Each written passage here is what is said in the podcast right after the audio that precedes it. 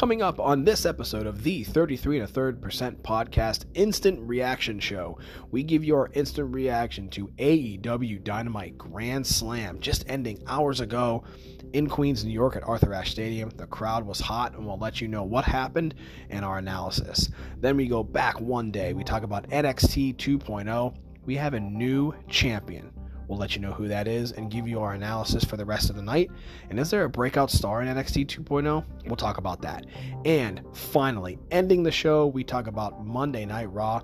We already said Big E is the new WWE champion, but a couple people from SmackDown, known as the Bloodline, invade Raw, and they have not one, but two matches. One is a triple threat. You don't want to miss this. You don't want to miss Corey's smug SOB analysis as well about his favorite person, Roman Reigns.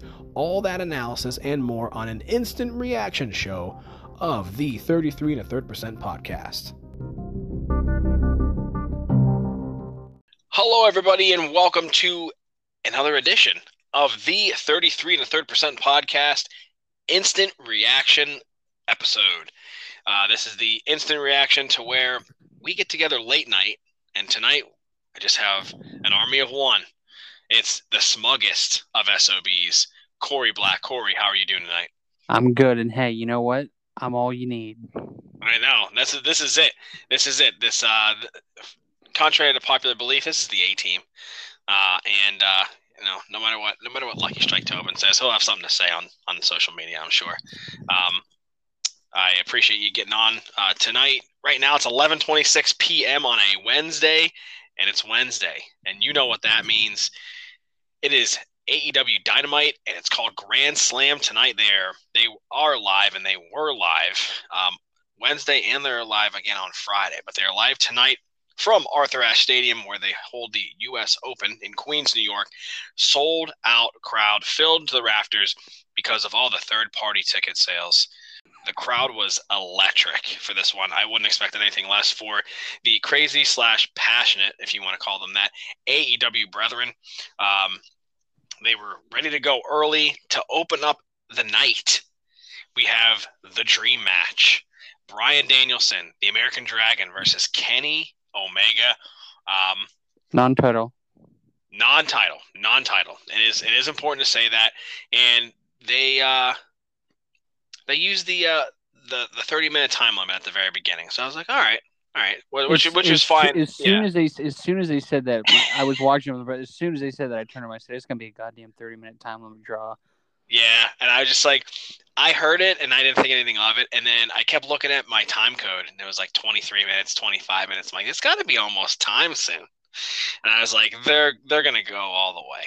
They're gonna go all the way to 30, and um, that's exactly what happened. But this match alone, the beginning was kind of slow, which I, I understand. They're not going to come out hot. It's a dream match. They like to work with the crowd.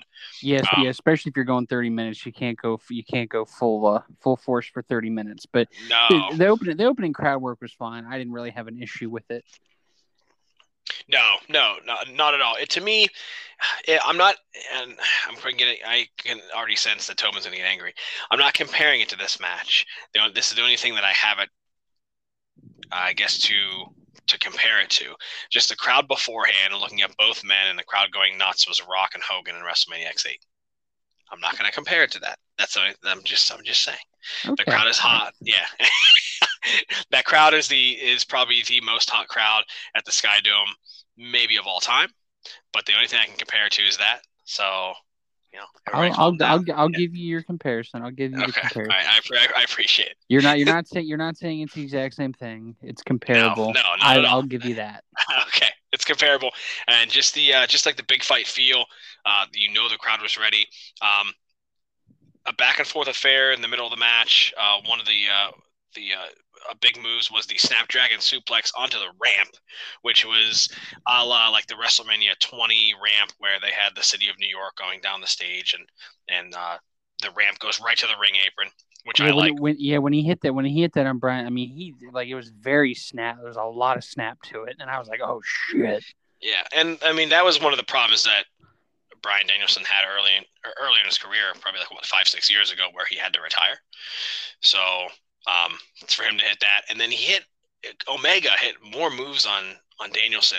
The uh, the buckle bomb going over the top rope, just getting chopped a million times. Like Danielson was taking a punishment during this oh, match. I mean, by by the by the end of the match, I said, "Holy shit!" I said, "Look at his chest." I said, "That is like bleeding."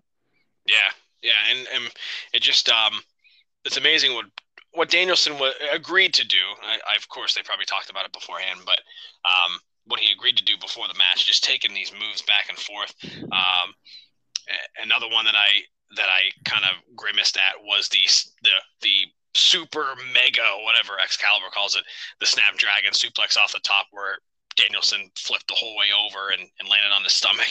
Yeah, I, um, I, I thought I thought that was weird because like they they sold it. They were like, "Oh my god, he killed him," and then like Tony Schiavone was like, "Well, he he flipped over and he landed on his face."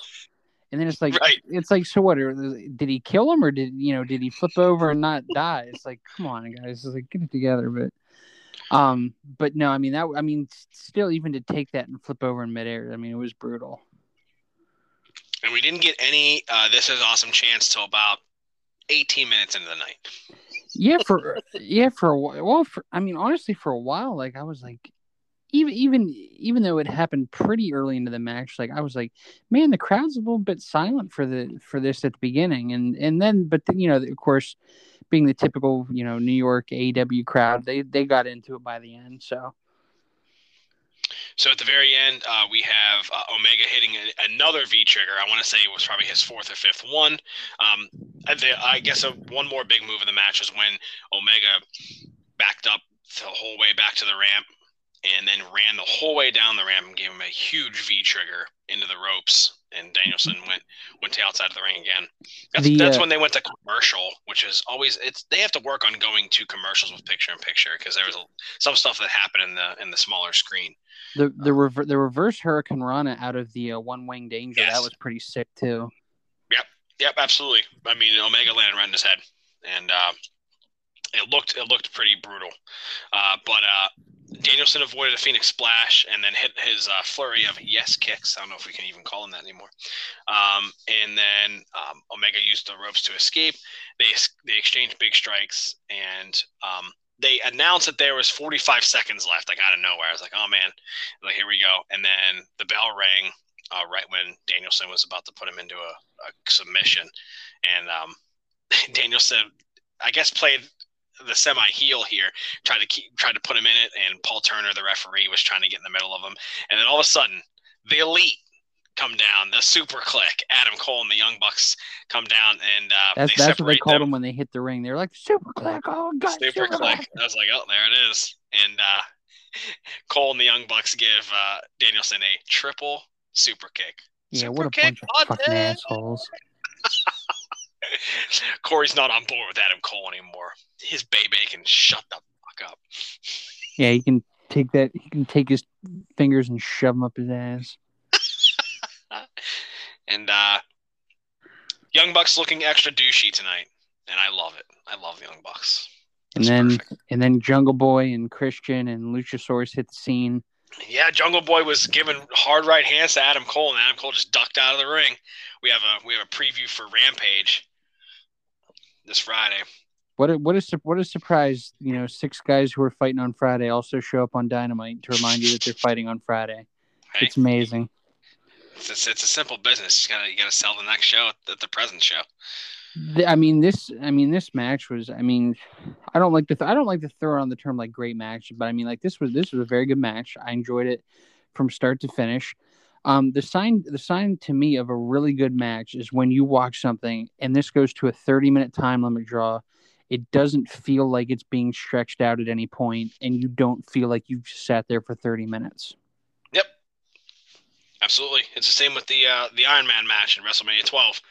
If you watch that again, you don't feel like you're sitting there for an hour watching it.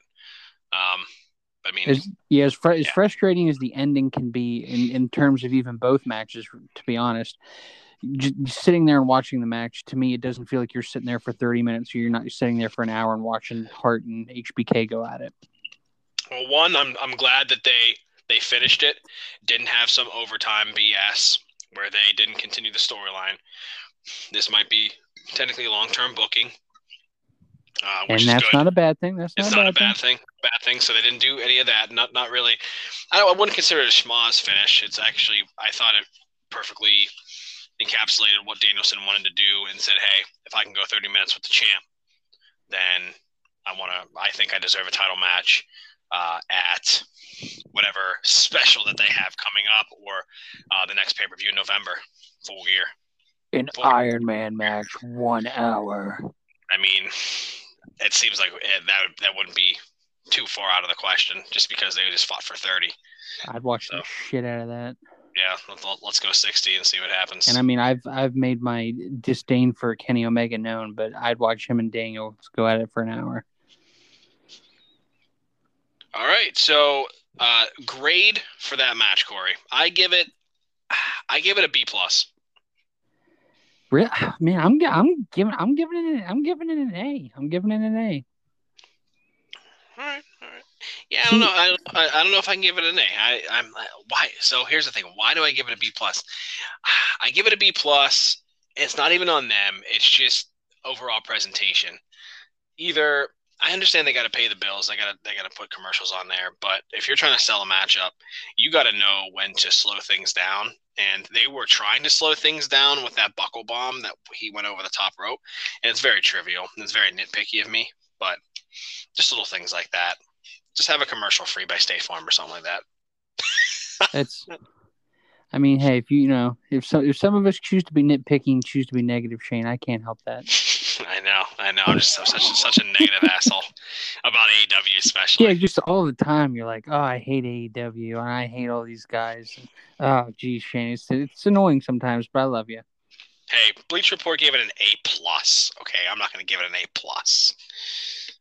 To be to be honest, uh, at first I was bummed out about the time limit draw, but I'm just glad they didn't go with the uh, the cliche of five. Give us five more minutes. Yeah, five more minutes. Nope. Who saved us? The Elite saved us once again. Well, Thank mm, God. That's that's not that's not overreact. Speaking of overreacting, CM Punk comes out for a promo. It started out a bit weird. And I was like, okay, he's talking about how he has to smile. He has to be happy. He's not going to be pissed off and angry because he loves his crowd.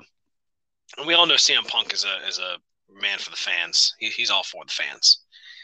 And he talked about that and had a kind of a baby face promo. And then he got really angry at the end and said, Powerhouse Hobbs, Team Taz. He's like, You didn't kill me. You should have finished the job, but you didn't. And I like the very end when he basically said that, you know, I'm alive and my job is to stay awake and my my other job is to Put you to sleep. Yeah, put you to sleep and tuck your ass in. I like the ending of this promo. The beginning was was was a little bit weird, but I enjoyed the ending. It sold the match. Team Taz didn't come down, which kind of bummed me out because I like when you know Taz. You know, this is this is his basically his hometown around around his hometown, the the, the Red Hook district. Um, but he didn't come down. Powerhouse Hobbs didn't come down to really sell it. Just gave CM Punk his time. Um, I would have liked to see Powerhouse Hobbs though just just because he's in the match and he needs to he needs to he needs to prove himself. Well, we've we've basically already confirmed that everybody in the in the first match, by way of Christian, the Elite, Luchasaurus, and Jungle Boy, all coming down to to have a have a fight at the end. We basically already confirmed that everyone who's competing on Friday is already there. So it, you know it would have made perfect sense for Hobbs and Taz to come out. Yeah, just to talk, just to basically, I, I feel like power like Powerhouse has to work on his overall mic skill, charisma. Just get him out there and get him out there to go toe to toe with CM Punk. But didn't do that. They chose just to put CM Punk on the screen, which won't, won't be the last time we see that. So I, I I said my piece about it in the text message where I said, "Oh great, another CM Punk promo." Another seven years between these things again. that is false. We will not. We'll probably have another one on Friday before the match. Probably, So that- and then we'll probably have one tomorrow, even though there's no show. right online. It'll be right on social media. He'll probably be he'll, out. he'll be at my front door like a Jehovah's Witness. I'm Punk and I'm fighting Hobbs on Friday. Rampage, fuck you. I don't know if he's gonna fly the whole way back to Central PA, but that'd be great if he did. I wish I can. I wish He I could will. pay him to He do that. will just ruin my day, Shane. he'll knock. He'll knock on my door and piss in my Cheerios at the same time. I don't know how, but he'll do it. Well, speaking of pissing and Cheerios, MJF versus Brian Pillman Jr. is up next. Brian Pillman comes down with Julia Hart, no relation to the Harts, and uh, MJF comes down with his boy Wardlow. This match is okay. I give it a C. Nothing really too much to talk about other than MJF put his hands on a woman, and I don't know if we're gonna go there, but um, wasn't too big of a deal. But then, uh, go ahead. for for a feud that started off on such a personal promo and started out on such personal notes the the match itself was just so forgettable and there just wasn't any any uh there wasn't any fire to it you know what i mean it was just it was just a match where they did like they even in, in a match that started on such a personal note to have even just a few comedy spots in there just to me it, it defeats the whole purpose of the feud you know what i mean Yeah, I mean, Brian Pillman Jr. just is kind of it's kind of bland. I like him with the tag team. I like him, Brian Pillman Jr. I like his flying Brian tights. I like where he's going. I clearly know what he's trying to pull off here, but it's just not. It's not his dad. It's just People- not. not yeah, people the already- crowd. The, the, the, the, the crowd's not really into it either. I don't know. It, it probably was because they. It's probably a, it, clearly a letdown match after the you know the big match at the beginning with Omega and Danielson, but still the crowd was just kind of meh and uh, just want I guess wanted to be over. the the end the ending just feels like an ending we've seen like a million times in a million other matches and um and people are already suggesting online they're like well he should you know now next he should do the the loose cannon gimmick and because that's what his dad did it's like people No. it's like people who are kids of like you know it's like ted DiBiase jr didn't need to have the million dollar belt. Like people who are kids of wrestlers don't have to follow in their dad's gimmicks. They can be their own thing. They can set their own path. They don't have to to rehash these gimmicks because people think that that that's the that's the problem in WWE is that we think that rehashing gimmicks is cool and a great idea. Just because they've been done before doesn't mean we need to see them again. We need new Um, ideas Yes. So to me, if I'm watching this match, I feel like the the feud's over. I- just don't know where to go from here. But you know, also me me resourcing, you know, using Bleacher Report as a resource. You know, they, they said the feud is far from over, and has plenty of room to improve. I I, I don't agree with that. I yeah I, I, don't don't. Yeah. I don't I don't, I don't know where they go from here, other than yeah, you're gonna just have another match, just have another match. Speaking speaking of MJF, though, did you see did you see his the picture of his parents online? No, I have not. They they they were going to the show and they they took a picture in front of their car and they were like, we're you know, it's like we're MJF's parents and this is the sign we're bringing to the show and they had a sign that said we're MJF's parents and we think he's a jerk too. And then he like he basically like tagged him in, on Instagram or something. He's like, "Fuck you, mom." yeah, there's a uh, there was a couple signs in the crowd tonight, and I'll get to it in a little bit. We'll get to later, uh, where it's one of my uh, three positives. We're gonna have three three positives and three negatives of the show at the end of this, and um, there's a couple signs in the crowd. The one that's not on my three positives, but I'll talk about it because it has to do with MJF, is uh, a woman in the crowd said, "I'll leave, I'll leave my boyfriend for MJF." I'm like, yeah, that's you know, that's your loss then, I guess. MJF, come on. Um, so up next, after MJF and Brian Pillman, clearly MJF wins off of Salt of the Earth when uh, Brian Pillman goes off the top rope.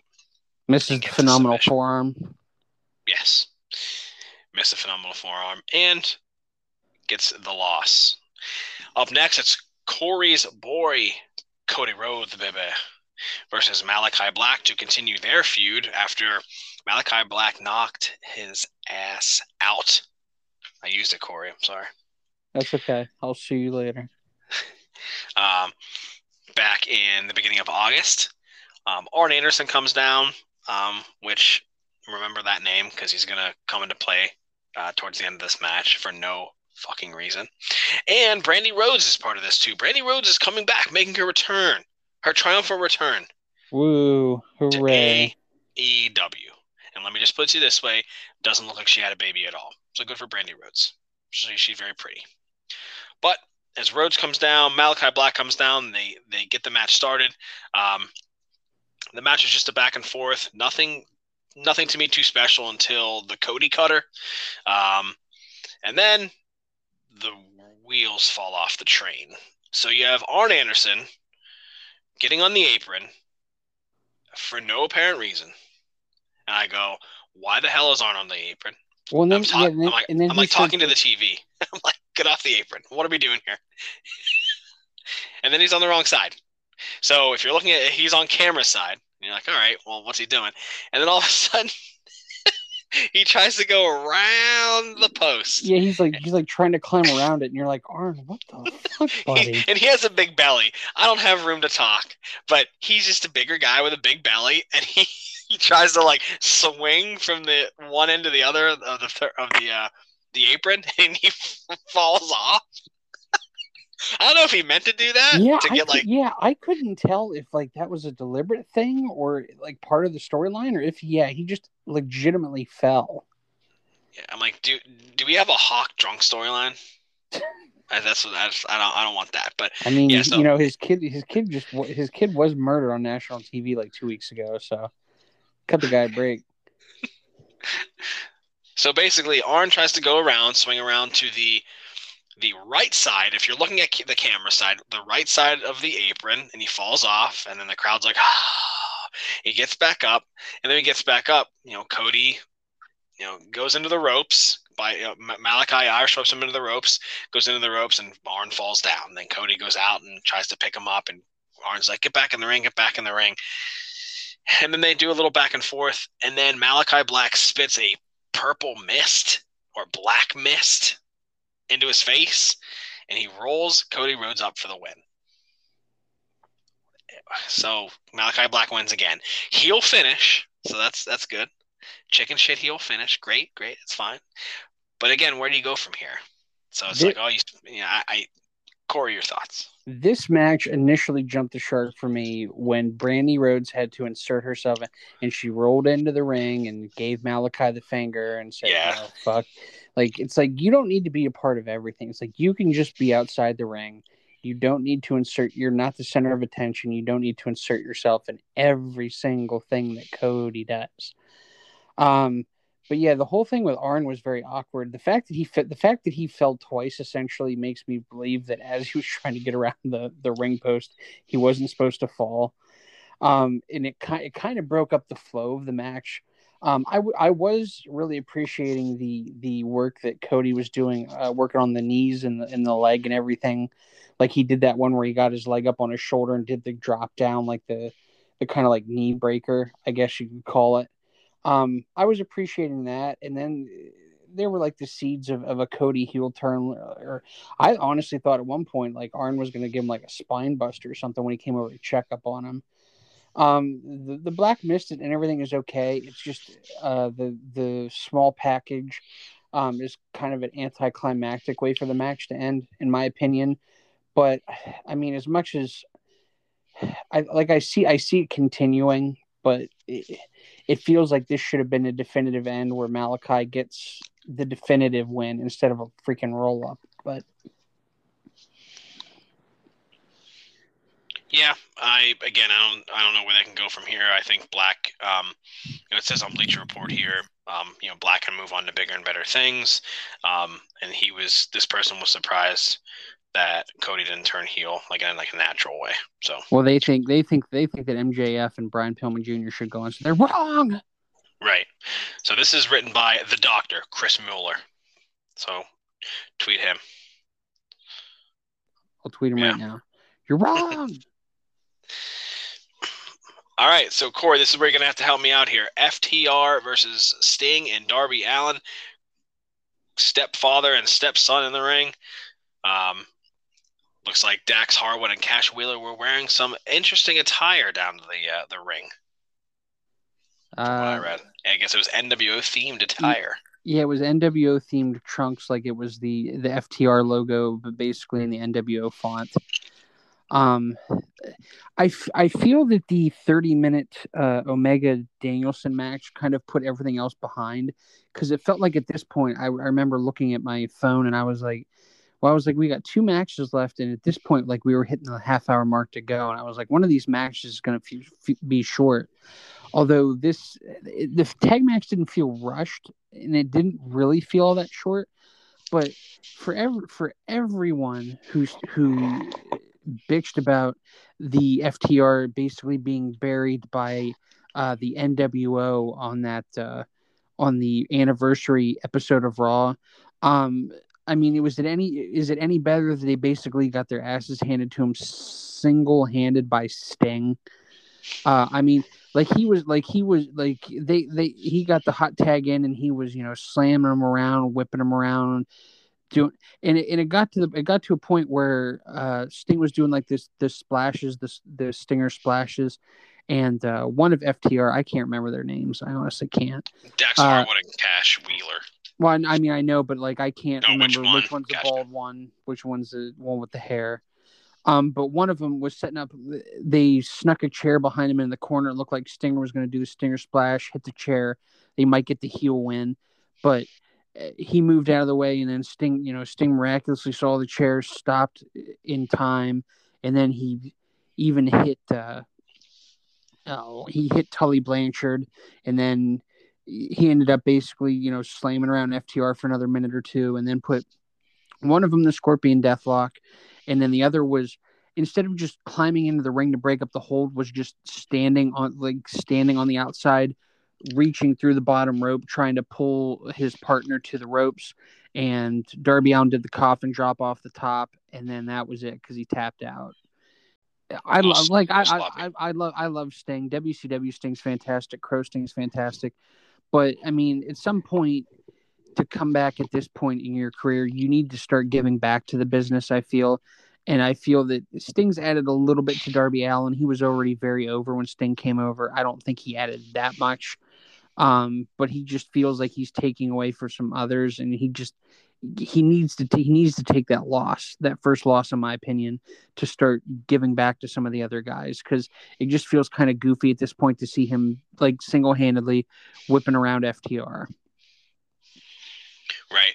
Um, so I want to say Dax Harwood is the bald one, and then Cash Wheeler is the other guy who like sliced his hand open. Okay. Or arm or whatever open. And this so, was this was also the first time I think it was I think it was Jim Ross on commentary. I'd never heard uh, anyone call him Dax the Axe. Dax the Axe. Well, Jared likes to make his own his own stuff. Booger Red, Booger Red. Yeah, Booger Red. He's only said it a few times about the Undertaker. So, um, we didn't give a grade for the other matches. So MJF and Brian Pillman, I give it a C. yeah, I I would I would say C. Absolutely, it's. I mean, honestly, by the end of the show, I I forgot everything about it. Malachi Black and Cody Rhodes, I gave it a B minus because I love Arn Anderson falling because he's fat. I'm gonna I'm gonna go I'm gonna I'm gonna go C plus on that one. And then FTR Sting and Darby Allin. D. D. D. All right. Yeah. All right. If if if if they had got like I was really excited to to see that maybe Sting would do the Stinger splash into the chair, they would get the heel win, like roll him up with the feet on the ropes. I would have been perfectly fine with that. I would have probably given it a better rating at that point, but the fact that Sting and Sting has to go over yet again really soured me on it. So like I said, I'm going D. Okay. And now we're at the main event of the evening the women's championship match. Britt Baker, DMD, with Jamie Hayter and Rebel Not Reba versus Ruby Soho. If you don't know who Ruby Soho is, it's Ruby Riot from formerly of WWE and the Riot Squad. Uh, she debuted at AEW All Out in the Casino Battle Royale. She won the yeah, match. It, it was really weird to see her come out with Sarah Logan too. was she there? No, I'm just messing with you. nope. No, she wasn't. Host of the show didn't get to watch the match. That's why I got Corey here to help me out. That's why I'm yep. fucking around with him. Whoa.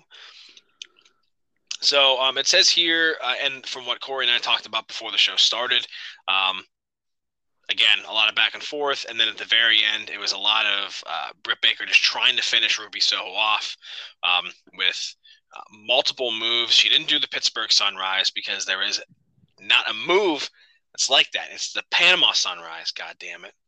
I love the city of Pittsburgh, but stop calling it Pittsburgh Sunrise. The Schittsburg Sunrise. hey, you watch your mouth, all right? You hmm. you show you show some damn respect. Well, it, would it be okay if I called it the Pirate Sunrise? Just as shitty. One, There's a guy. There's a guy named Yoshi on the team. Woo! the 100 lost Sunrise. Not yet. They're not there yet. It, it's gonna it's gonna hit there. All right, but let's let's we we, we digress. we digress. We're Pirates fans, unfortunately.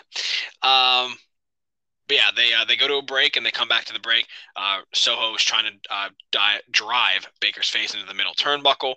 She followed up with some kicks. She planted uh, Britt Baker with a side suplex before Britt Baker drilled her with a super kick. Um, the ending uh, sees Ruby Soho trying to hit the finisher on Baker, but she was distracted by Rebel, not Reba, and Jamie Hayter. And Britt Baker, DMD, used it to apply the lockjaw for the win. Corey, your analysis about this women's title matchup. It, it starts out perfectly fine. Like they they they are having a very competitive back and forth match, and just by the end, I don't know if it was a timing issue where they were trying to pad out for time, or if they didn't know how much time they were going to have. Just like I said to you uh, earlier before we got on, it just it devolves into this Britt Baker hitting all these crazy moves to try and get a reaction from the crowd when Ruby Soho kicks out at a two. Um, Ruby finally kind of works her way out of the first attempt at a lockjaw. She hits her finisher on Britt Baker, but then uh, Rebel, not Reba, hops up on the apron. And she hits the finisher on her. Um, the finisher she hit on uh, Rebel um, was a little bit on the sloppy side. The one she hit on Britt Baker wasn't that great either. Then finally she goes over to Jamie Hayter. Jamie Hayter drops her over the top rope. Um, and then she kind of like does this thing where she's selling it, but she also stumbles really awkwardly over to where Britt Baker's laying on the canvas and basically just stands over her and just basically hands her her arm. And then they act like, oh my gosh, you put on the lockjaw out of nowhere. It's like she was basically like shaking hands with her. Like, come on but uh, she put on the lockjaw. And of course, after all these kickouts on all these different things, you know, the lockjaw, she taps out in like five seconds. And it was like right perfect time. There was like literally like a minute left, I think. Like it was like 1059 or 959 when it happened. Then she got the win. And then yeah, and then you know that was that was the end of the show. So All right, so grade grade for this match. I like like I, like I said in our group text message, like this is gonna sound me. You know, people are gonna say, you know, this you know, this is him being you know negative about AEW again, but I I I give it a, a solid C. Just like I said, toward the end, it just evolved into just what kind of crazy moves can we hit to get a reaction from the crowd when Ruby kicks out of them. The start of the match is fine. About halfway through, it just devolves into into crazy moves. All right, so now for this show, uh, we're gonna do three positives and three Can I- negatives. Can I can I just say one more thing about the women's match? Sure. I I actually like I honestly would bump it up a grade. Like I would bump it into B territory if after kicking out of all these moves and all these and and they're building up. They're saying you know she has stamina and she has endurance and she has determination.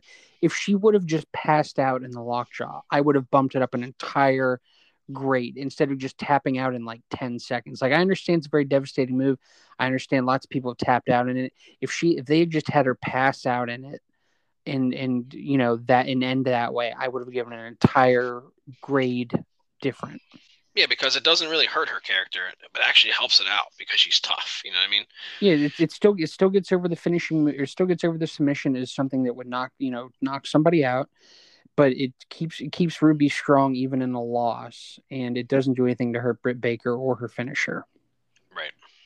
Okay.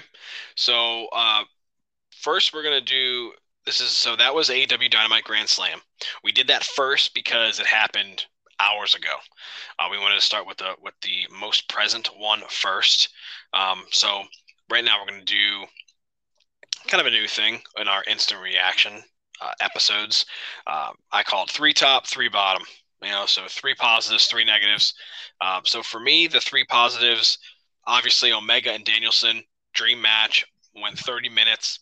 I have no doubt that And as you alluded to in the uh, the green room uh, before the show, Corey, we're probably going to get an Iron Man match at Full Gear, um, which makes sense. I like it. I, I'll watch these guys you know, fight forever, pun intended.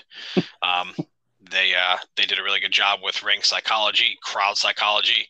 Again, you know, not saying it was exactly like it, but you know, the crowd was hot, just like you know, Rock, uh, you know like Rock and Austin, you know, Rock and uh, Hogan, um, you know, Hogan and Warrior, like back in the day too. You know, not as interactive, um, but you know, I know those are three big guys of the business. Um, again, Lucky Strike can crucify me later, but I just feel Oh, that he the crowd, yeah, the crowd was very, very hot tonight for both these guys, and they were waiting for this match to begin. Um, and they weren't, they didn't really seem too mad about it that it went to a draw either, which I feel like WWE fans would start throwing trash into the ring. Uh. But um, was my number one. Um, number two uh, was was the crowd. Crowds over the top. I'm expecting nothing less from AEW crowds from here on out. I expect them to be hot during every match, from top to bottom, from beginning to end. They really impressed me tonight. I'm really excited about um, Rampage on Friday, and uh, Rampage is 10 o'clock. It's gonna be 10 to midnight. Um, it's gonna be gonna be a hot Oh, crowd. I forgot it didn't start till ten. That's nuts. Yeah, yep. They're they're deciding not to go against SmackDown yet. Yet SmackDown is the Yet. A show. Yeah, yet as of right now, I don't. I can see them going maybe nine to eleven at some point when they go to TBS to kind of fight with Fox. Um, but that's a different story for a different day. And then my third is something we haven't talked about yet, but there were some pretty epic signs in the crowd.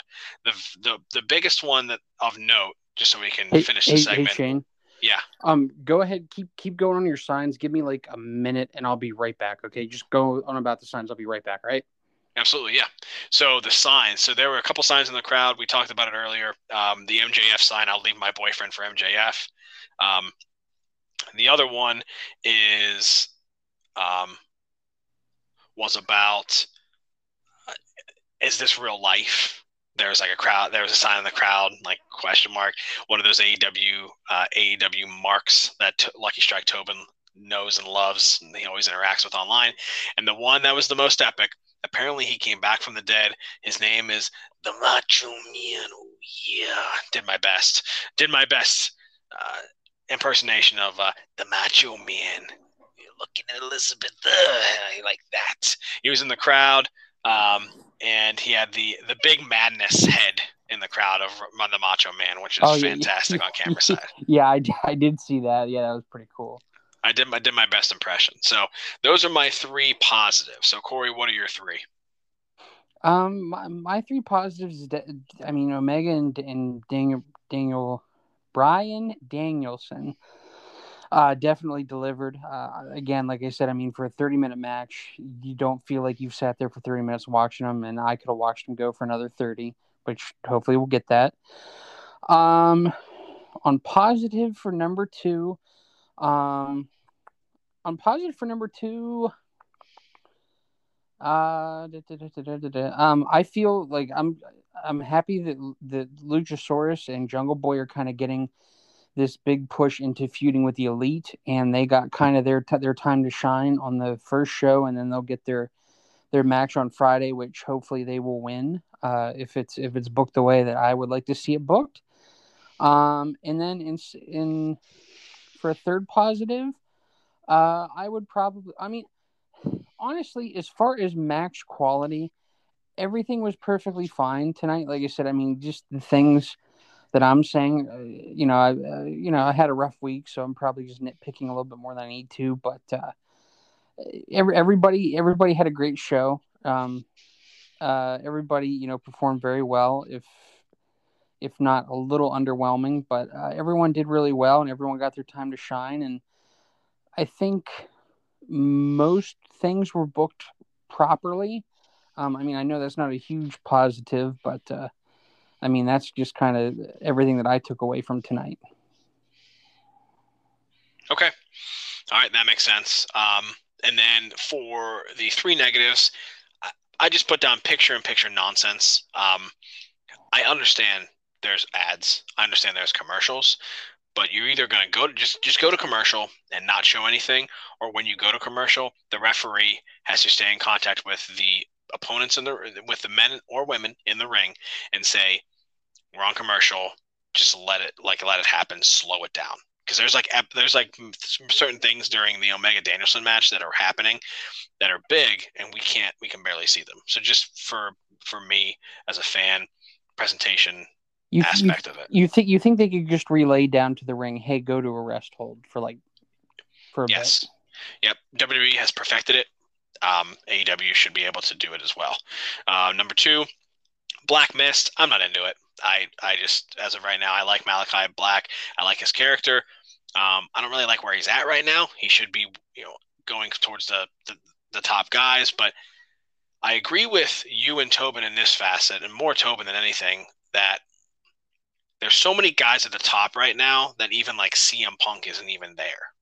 Like now you have Danielson, you have Adam Cole, and then you have CM Punk, who was supposed to be this top guy, and now he's facing Powerhouse Hobbs at Rampage on Friday. And then you have guys like Malachi Black that are facing Cody Rhodes on like the mid card type match with a big opponent in Cody Cody Rhodes, but there's there's just so many guys. How are they going to book them? And so uh, Black Mist, I'm not all about. Just just stick with the Green Mist, stick with the Great Muta, stick with Tajiri.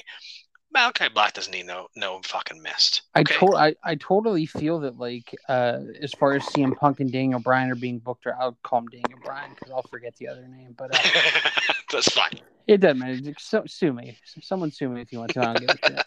You know you won't get much, but uh, I I feel the way that they're being booked is like the exact opposite of how I feel that they would have been when you told me they were coming in. Like I I would feel that CM Punk be going after the title Bryan would be doing like the solid stuff in the mid card, trying to to to put some new guys over. But I mean, I'm I'm definitely happy with where Daniel Bryan is right now, taking on Kenny Omega. So yeah, and then um, for the for the third one, um, just rushed matches, like you alluded to. The first match went a half an hour, and then every other match after that. So they, again, I don't own a wrestling company, but in I guess just for podcast purposes, you have to time your matches. So like if you're if you know that the first match is going to go 30, if it's going to be the first match, then you have to kind of time your matches the rest of the time. And like you said on TV, it did feel like they were a bit rushed um, and kind of stopped too quickly. Um, but I feel that they've finished some storylines, they progressed some storylines, and so it'll be interesting to see what they do on Friday, if anything. Um, and then going into the following Wednesday and Friday um, for Rampage and Dynamite. What are your three negatives? Well, my first negative, of course, you'll probably disagree with me on this, is the CM Punk promo just in the middle of the show. Like, it's especially, but here, here's the thing: is is I'm not just going to bash on CM Punk about it. For a show that had timing issues, to me, the fact to to throw a promo in there when you really just could have done your five matches and and everything could have been better timed to to put CM Punk out there for a promo that didn't really feel like it delivered anything new. The, these promos of hey I'm CM Punk and I'm happy to be here in AEW and I'm gonna fight this guy now like it's it's very it's, to me it feels cut and paste. There's nothing it doesn't get me excited to see him in Powerhouse Hobbs. Uh, you know what I mean? Just it feels very cut and paste. We've heard it before especially okay. with Powerhouse Hobbs not even coming out and like and uh, sticking up for himself. Yeah, there's when whenever there's whenever there's no retaliation, whenever it's just him just spouting off, it it doesn't feel like it feels like we're only getting half the story. So that's so that's why that's a negative to me. Um, I would I would say my my second negative, and I wrote this joke just for this show because I thought you would enjoy this, Shane. Uh, for this was a very stacked card, and as the saying goes, I didn't know they could stack shit that high. but um now just and as, much as i said that everyone did everyone did you know a, a, valiant effort was given tonight and and it it it had it felt there was so much buildup it felt like it was going to be a big show and then it just didn't meet the expectations of what it felt like it was going to be do you know what i mean by that yeah, I mean the, the, the crowd made it more than what it was. Absolutely. Um, like if if this yeah. if this had taken place any place other than New York, and the crowd definitely saves it in some aspects, it just doesn't feel like it lives up to the to the height. Like especially the FTR match and Sting and Darby Allin just feels like it didn't really deserve to be on the show. Right. Um, and then for my third negative is is again, I definitely have to say, uh, Sting to me. Like I said, if I feel that if the ending had gone different and he takes he takes the bump into the chair and, and FTR gets to roll up with the feet on the ropes, you know, whatever. Uh, I feel that that's a better ending to me than than Sting getting another win uh, over. I mean, I'm not saying the FTR absolutely needs the win to stay at toward the top, but it feels like they're kind of becoming an afterthought. They're kind of getting brushed to the side uh, with you know the Young Bucks, Sting and Darby Allin, um, the Lucha Brothers, Jurassic, Jurassic Express, the Hardy Office, and you know the Blade and the Butcher and all that stuff. Feels like they're getting, kind of brushed to the side, and they're becoming everyone's kind of whipping boys now. Right. I know you're not saying that Sting should lose every match, but yeah, there are times when Sting No, no, have- he he, he yeah, doesn't have to go like out there and the lose every match. Yeah. Yeah. Or just like you- don't even put him on the card, just have him there as like a cheerleader, which he's been there before too, but you know, I know Yeah, I know I know he wants to get the pop over the New York crowd, but you know, he also doesn't have to win in front of the New York crowd either. I get what Ye- you're talking about. Yeah, he doesn't have to. He doesn't have to lose his shine by jobbing to everybody and anybody. But he's he's got to start giving back a little bit. Got to start, you know, get having someone get the get the win. All right. So there you have it. AEW Dynamite Grand Slam is in the books. Friday night Rampage Grand Slam. Uh, we're gonna try to have a reaction show, but I'm not gonna guarantee anything live on air right now. Let's put it to you that way. If anything, we'll try to have one this weekend at some point. we don't owe you little pukes jack shit. yeah, we're, we're, we're giving you something tonight, late night, Wednesday. So now we're going to go back back one day. Yesterday, NXT 2.0. Coming up next, we're going to talk about uh, from beginning to, to end what we thought about it and what happened. A couple things that are uh, changing the tide at NXT 2.0. Uh, I guess it has to do with the content. So more to come on that coming up next right here on the 33 and a third percent podcast instant reaction episode.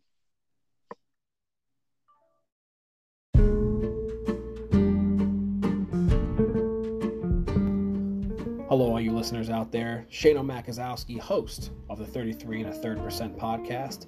Just want to take this time out to thank some of our sponsors Steiner's House of Recliners and Other Living Room Furniture, Prince IKEA Furniture, Das Booty starring The New Day, Terry Funko Pops, Captain Hulu Albano, all Cyndi Lauper Super Mario Brothers streaming service, Billy and Chuck E. Cheese's, Cash for Goldust, Uncle Dave's Mozzarella Sticks, Sea Monkeys in the Truck, production truck, TV contract not included. Job Burger King. Mox Levi Jeans, the only jeans designed to survive a deathmatch. Cocoa Beware Puffs. The Bush Waxers, Brazilian waxing franchise. And Jake Roberts 24 and Me, because if you got 23, I got 24. All these sponsors are with us here on the 33 and a third percent podcast every week. If you want to be a sponsor on the show, just email us at 33 and a third pod at gmail.com. Welcome back to the 33 and a third percent podcast instant reaction show. Up next, we have NXT 2.0 that happened live on USA last night, uh, and we are live from the the center. We're not allowed to call it the Capital Wrestling Center anymore, but that's where they are. it's the Capital Wrestling Center. Bright lights, rainbows, big city. It's time for Tommaso Ciampa, the new NXT champion, coming down to the ring with a couple guys in the ring. We have Carmelo Hayes, Trick Williams, Odyssey Jones, and Bron Breakker. Again, if you don't know who Bron Breakker is, it is Rick Steiner's kid. And last week he had a pretty damn good match against LA Knight. And then at the very end of the night, he goes up to Tommaso Ciampa, shakes his hand, but while he shakes his hand, he stares at the NXT title. So just a little push for the new guy. That was his first night on NXT 2.0. This week, Bron Breakker and others are in the ring with Tommaso Ciampa. Tommaso Ciampa comes out and just says it took 908 days for him to get the title back that he never lost. All the hardships, the neck surgery. He's standing in the ring again with Goldie. Um, he's excited. Things are changing. NXT is evolving. NXT 2.0. We're in a new uh, new era in NXT. And he said he is still NXT. He goes, Alicia, who's the ring the ring announcer, is NXT. Bad news. Beth Phoenix, Vic Joseph are NXT. Um, and Ciampa, Ciampa asked the fans to chant for the A show. So I thought this was good. Obviously, typical white white meat babyface promo. I'm really glad Tommaso Ciampa has the title because he's the veteran of NXT, and there's still some veterans mixed in between here. Uh, but I guess my my talking point for you, Corey, is along with these veterans, even like Pete Dunne is considered an NXT veteran. He's only 27. He's been part of the business for 14 years. Well, I mean, um, on, honestly, even though he's been with the company for like three months, LA Knight is essentially an NXT veteran compared to all these new people we saw in the past two weeks. Right. So, what are your what, what are your thoughts about the? I guess this is the second NXT 2.0. We talked about it on our last episode, but what do you think now with uh, what we're what we're about to talk about? A lot of new faces, new women, new men. Uh, last week and this week, because uh, we didn't really get into the matches last week on our on our episode. So, what do you think of a little mix of of both veterans and, and this, new guys? This feels very similar to when ECW did the uh, what was it the the new face initiation or whatever they called it. Um, whenever they brought like Yoshitatsu in and they brought like right. a bunch of new people in at the same, at the same time. It, it's refreshing in a way because I always enjoy seeing like the new characters that they because they said that this is going to be more character driven, and honestly, yes. I, I, I get excited to see characters. Like, I mean, you can tell me, hey, you know, this is this guy, and you know, he's you know, he's got muscles and stuff like that, but it's like you know, well, what's what's his character? What's you know, kind of separates him from everyone else. So, even though you know, last week we saw you know, oh, generic cowboy guys, that's something different. Um, and of course, we we've talked about it. We joke, we're very excited to see Tony D'Angelo. hey, it's me, Tony D'Angelo. Make your piece and then I'll whoop your ass. Business play a, little, a little bit of play a little bit of stickball down there on the on the in the middle of the streets. I told him he might as well be Big Vito's kid. Every, everyone's having kids and bringing them on, bringing them into the business. This might as well be Big Vito's Big Vito's kid because he looks just like Big Vito. He has that hat, the black hat like Big Vito, leather jacket like Big Vito. You asked if he had a skirt, and he didn't. So well, no, yeah, you said you said Italian Big Vito, and I was just I assumed he was wearing a dress. no, no dress, no dress, but he wants to have success in WWE. So he uh, there was that. Um, but yeah, I'm I'm looking forward to to see to seeing what's to come in NXT 2.0.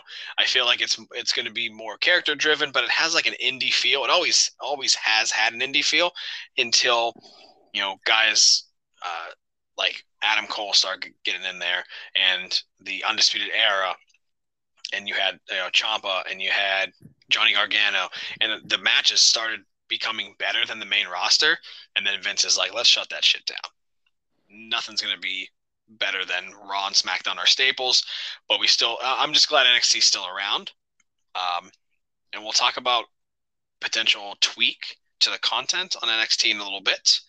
Uh, but um, continuing with the night, um, Cameron Grimes comes out. He says he's all fired up. Still talking about uh, Ciampa's beginning promo, um, and LA Knight's music hits, and Odyssey Jones tells him to shut up and says Knight lost twice in one night. Uh, Pete Dunne and Ridge Holland come down. If you don't know what happened to Oney Lorcan and uh, who's the other guy? Lorcan and Burch, Danny Burch. Yeah, Danny Burch. Uh, they got kicked out They're of the group. Uh, yeah, they got kicked out of the group last week because they lost again. And Pete Dunne and Ridge Holland said, "Fuck you guys, we're going I, home." I honestly, I honestly kind of expected that they were going to like when there were rumors of NXT veteran guys getting cut. Like once they got beat up on TV, I was like, oh, they're getting the Alexander Wolfe treatment. Get their ass kicked on TV and then get kicked right the fuck out. But uh, Ciampa punches Dunne and a huge brawl breaks out in the ring. Um, so hopefully this this means that we're gonna get Ciampa and Pete Dunne. And for as much as I really don't like Pete Dunne's character and his punchable face, I'm looking forward to that match if it happens. I I'm gonna be honest. I didn't see the initial uh, opening segment uh, on NXT, and I saw someone post a video online, and there were like all these comments about uh, Bron Breakker sounding exactly like Scott Steiner. So when I heard him talking, I honestly thought someone took audio of Scott Steiner and put it over Bron because it sounds it sounds exactly like him. I mean, like it's you know it's uncanny how cra- how exactly the same it sounds. And then of course, then of course, you know he called he called them bitches. He did. He did. Starting to get to that edgier content. Uh-oh.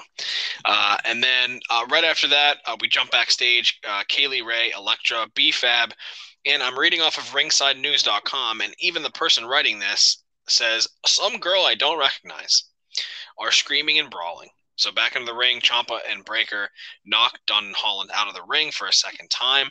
Ciampa holds up the title, and Breakker tells the heels not to go far because everyone wants to see this continue, and so they have a tag team matchup later on that night. So first match of the evening, we have Kushida, champion of the cruiserweights, versus Roderick Strong with Diamond Mine. So you're talking about having Britt Breaker's posse come down the entire diamond mine comes down with Roderick Strong, and there's like six people down in the ring. It's like the nation, I told, it's like nation told, domination down there. I told you, it's, you, you can't cut a diamond. That's why they all have to be there. A diamond is one; it's unbreakable. I, guess, I guess I'll give it to you. I just don't understand why they're all down there, but okay, got it. Um, good So match between Kushida. that way. good good match between Kushida and Roderick Strong. Back and forth affair. I would say probably match of the night. Um, but of course, Roderick Strong, um, Ivy Nile drops a Superman punch off the steel steps. Kushida's rolled back inside, and Strong hits a flying knee and then a backbreaker and gets the pinfall. One, two, three, and we have a new NXT Cruiserweight Champion in Roddy Strong. Diamond Mine celebrates. Grayson Waller comes out. Who's that guy? I'm assuming he's from NXT UK because he has an accent. Sorry for the stereotype. Um, but Waller says that he's been starting to realize that NXT 2.0 is a jungle, but if anyone was built to survive a jungle, it's him. Well, then, Mr. So- Waller, welcome to the jungle. Yeah, welcome, welcome to the rainbow paint and sip party jungle that is NXT 2.0. And uh, it looks like um, Nigel Bivens says we're gonna have a match next week. Strong and Grayson Waller. I don't know if it's for the title yet. If if if if there's one thing I hate about NXT, and I, for the most part, I I like a lot of stuff about NXT. There's one thing I hate, so many of these guys win belts and then they they just do nothing. Like I I remember Kushida beating uh, Santos Escobar for it, and then literally I don't remember him any match he's had after that. Like it was just it's like guys win the belt and then whoever they face next, they just drop the damn thing, get called up to the main roster, get shit on, and they get flushed out of WWE forever. Rinse, r- rinse and repeat. Yeah, I mean, pretty much. Uh, then after that match, uh, Tony D'Angelo, we've already talked about him. There's two things that his uncle has always told him that are important in life business and family. And now he can add a third his success in WWE. So looking forward to the, uh, the young Italian man with Italian character, Tony D'Angelo, coming to WWE. Uh, the He's two bringing- Cowboys. He's, bringing that special sauce to oh. 2.0. Right. Edgier content. Uh, Brooks Brooks Jensen and Josh Briggs, which are the two cowboys that we saw last week, they're talking about how they became friends after a fight at a bar. And then we see closed circuit television footage of the fight, and they say that they love to brawl. Okay. It doesn't matter if it's a street fight or a dog fight, they'll finish it. So we have a put APA 2.0. All right. Woo. Well, at least it's not Brokeback Mountain oh. 2.0. Next, we have a quick match between Kay Lee Ray and one of many newcomers, Amari Miller. Probably about a three minute match. Um, Amari tries to come back on Kay Lee Ray, who is a former NXT UK Women's Champion, um, and looks for the spin kick to the face, but it gets caught, and Ray turns it into a gory bomb for the win. Kay Lee Ray, winner. Nothing really of note there, except for Kay Lee Ray got another win, and she's not really doing anything. Yeah, that that's that's how a lot of this night felt. You just felt like, hey, throw some new people out there, tell their story, boom, match over. Right.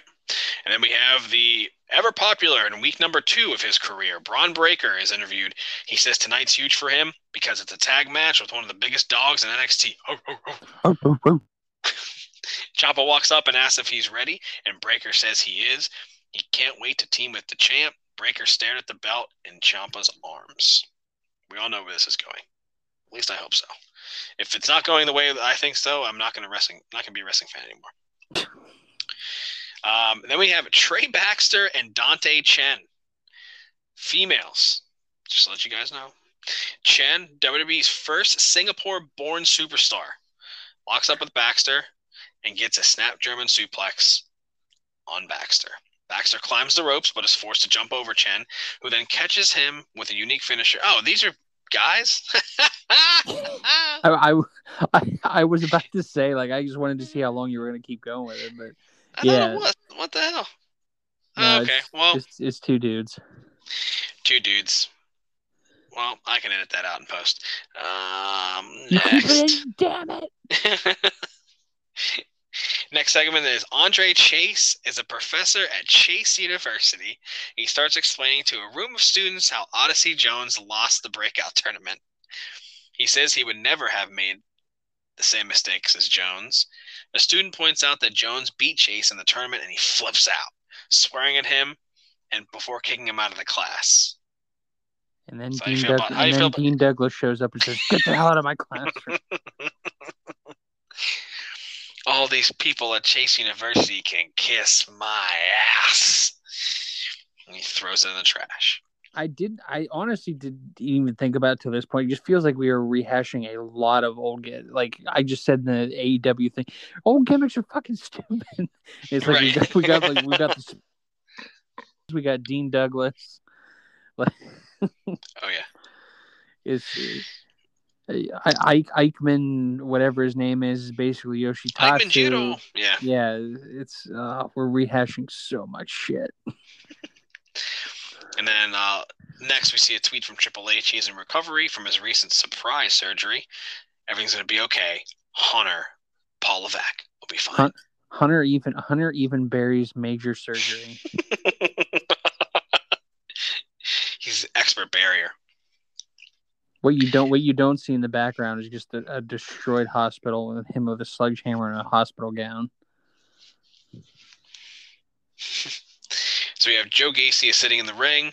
Uh, he says his ring is a safe space. NXT is full of microaggressions, and this is where they settle differences. So Joe Gacy is a psychopath. Good for him. Basically, every, when I heard the name, like the first thing I thought was like John Wayne Gacy, and I was like, is he gonna dress up as a clown and murder people? Right.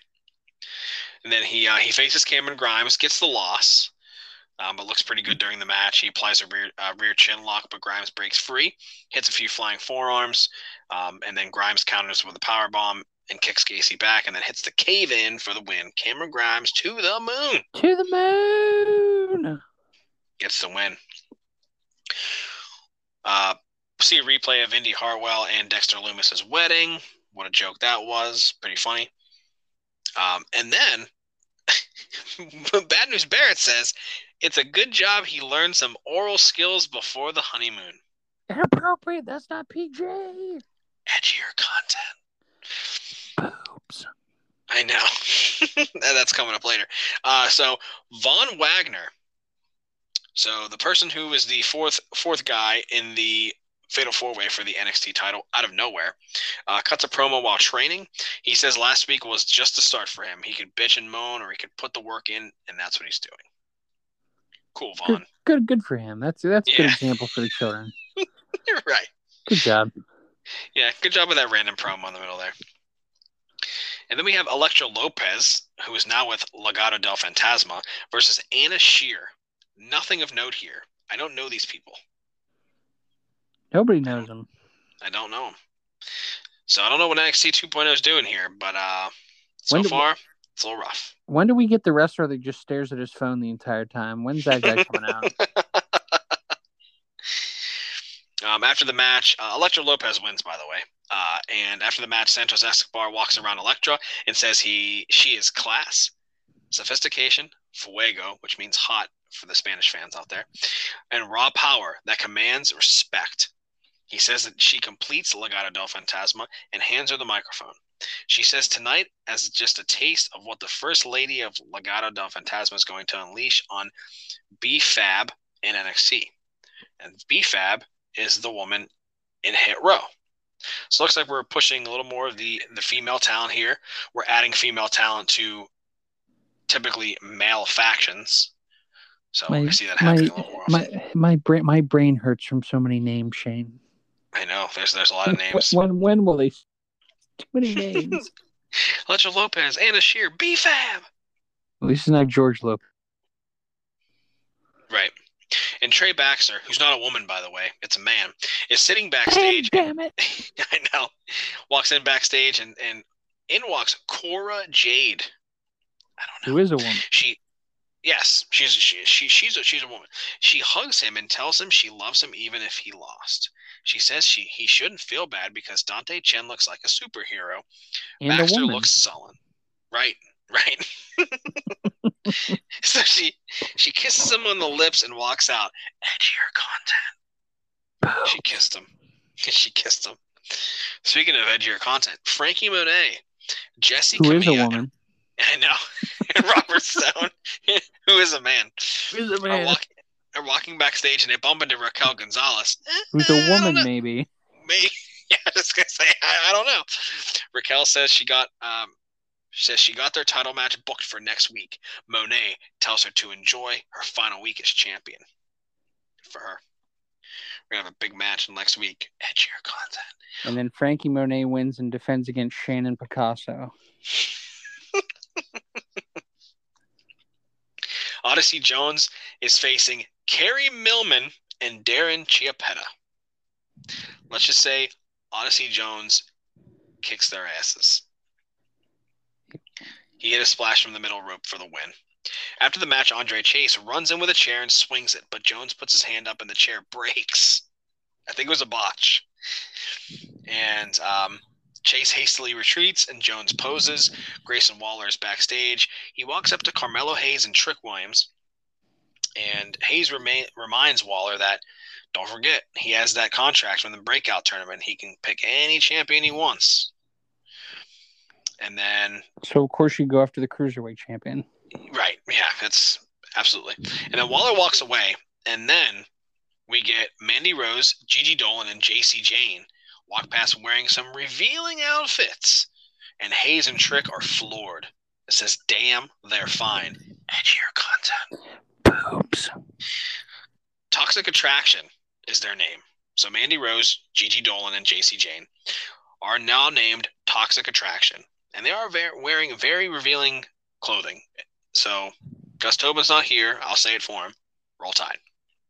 Um, Mandy Rose says when she came into NXT 2.0, she came to be a gift for the fans. She realized in the division uh, was in desperate need of a woman like her. A woman the fans can't be with but love to look at. She blames the fans for getting hit in the face with a, or she blames the fans for her getting hit in the face a few weeks ago.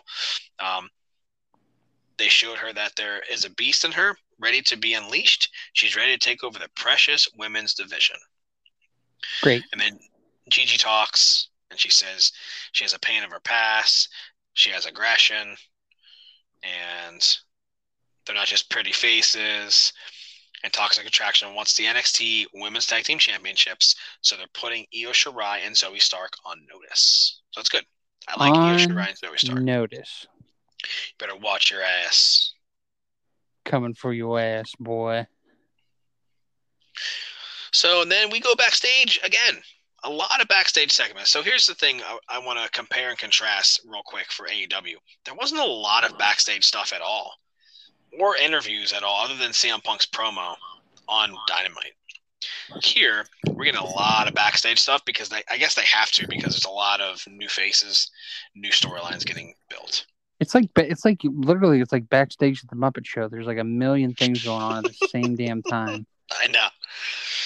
I was always annoyed that she wasn't consulted, but Io talks her into it. Indy Hartwell, Indy Hartwell's friend appears, and when Indy comes back from her honeymoon, she'll want another shot at those titles. So Indy Hartwell's friend, I'm assuming, is Candice LeRae. Well, I don't. Can, Candice, well, Candice LeRae can't. Uh, she can't wrestle. She's pregnant. Yeah, that's what I was gonna. I I thought she was. She looked pregnant, but I wasn't gonna be that guy that assumes. She's not pregnant. She's just fat. it's offensive. And then uh, next we got Pete Dunne and Ridge Holland versus Tommaso Ciampa, the NXT champion, and Bron Breakker.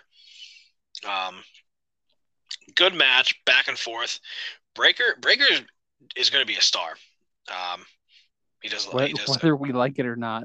yeah, right. Whether we like whether we like the name or not. I mean, I like the trunks, a la his uh, his dad, Rick Steiner. But um, he doesn't have the the uh, the headgear, which is fine. The headgear was kind of dumb. I think it'd be even worse on Bron Breakker. I I just I feel the name Bron Breakker is made for like a German guy though. Bron Breakker, what? It's the name just sounds like it's made for a German guy though.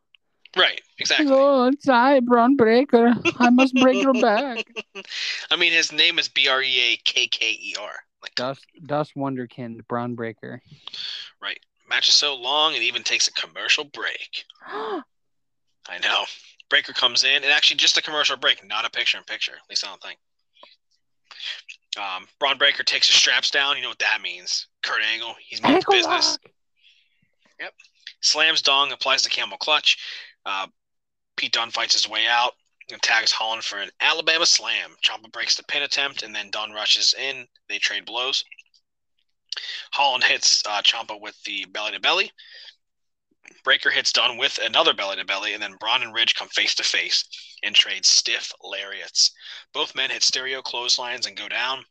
Um, Holland is thrown out and grabs his nightstick, but Kyle O'Reilly comes down, takes it from him, and hits him and rolls him back inside. Bron hits Holland with a military slam into a power slam for the win. I, I like Bron's finisher, by the way. It's pretty good. It, the only way it could be any better is if it was a Steiner screwdriver.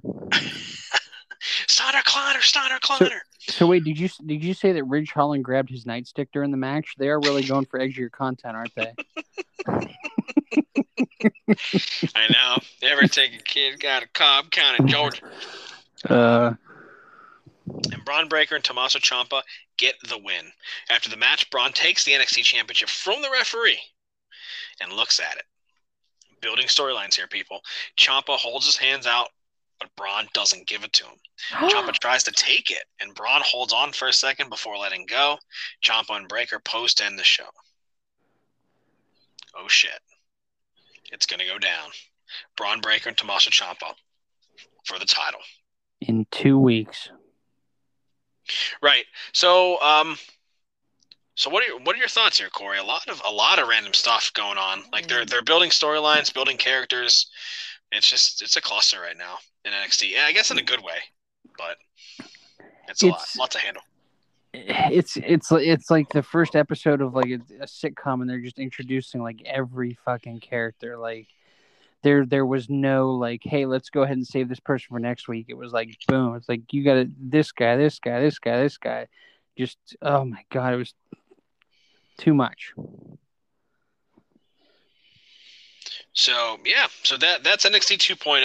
Um, I have no other thoughts other than There was there were so many people we couldn't tell who was a man and who was a woman. my mistake. I'll keep it in, I guess. No, that's Um, okay. It's it's funny. I made it. You know, I didn't correct you, so it's my fault too.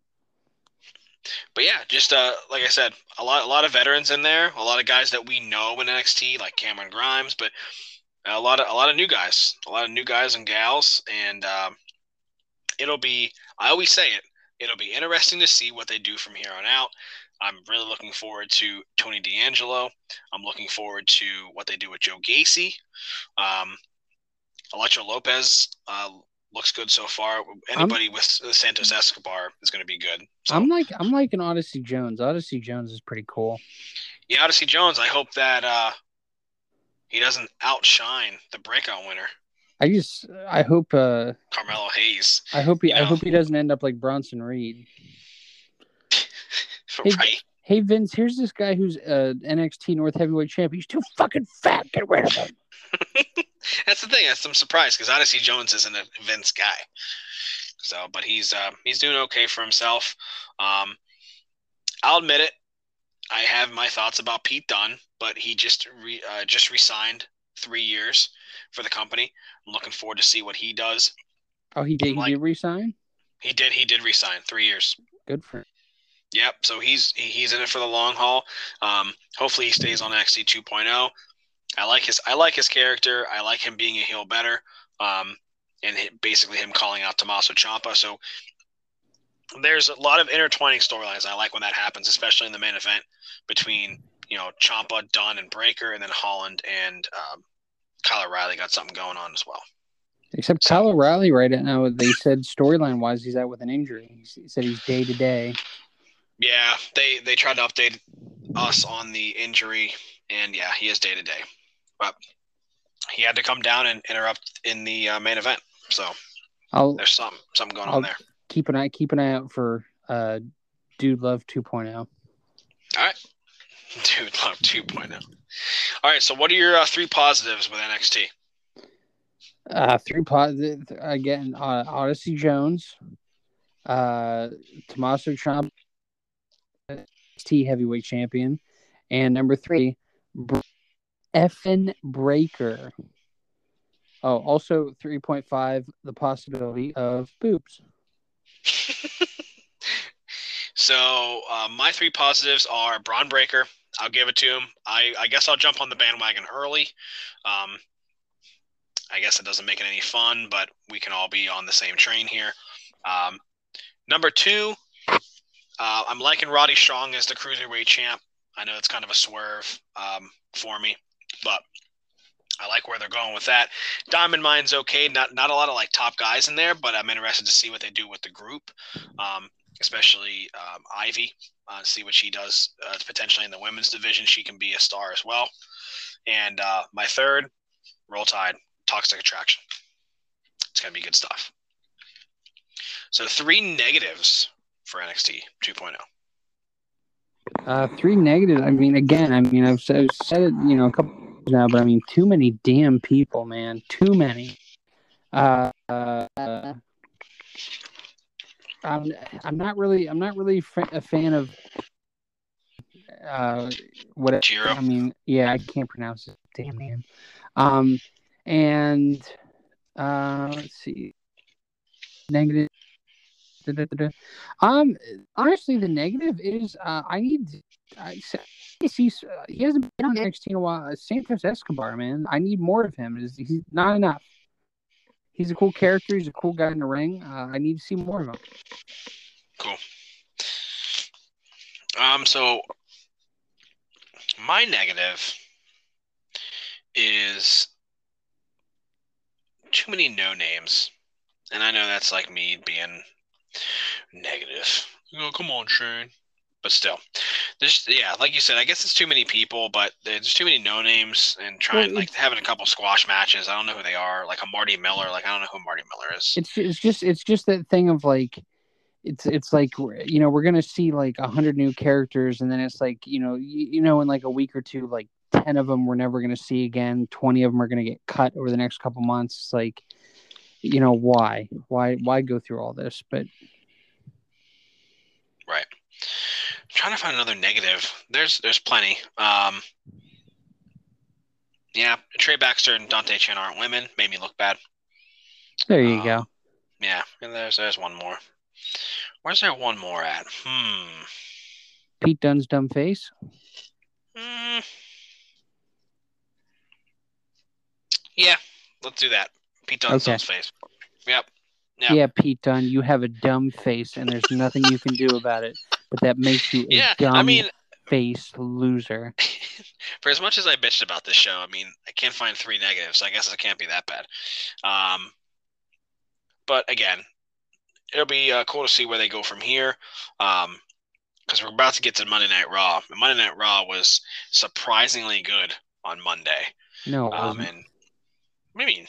You mean? No, it wasn't. Why wasn't who, it? who, who was who was on Raw twice? Take a guess. I'll keep the crowd in suspense when we get to it after the break.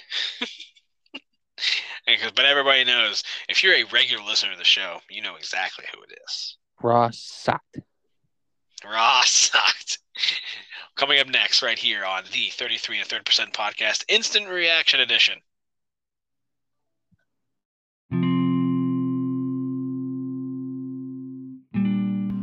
Coming soon, The 33 and a third percent podcast presents Retrospective.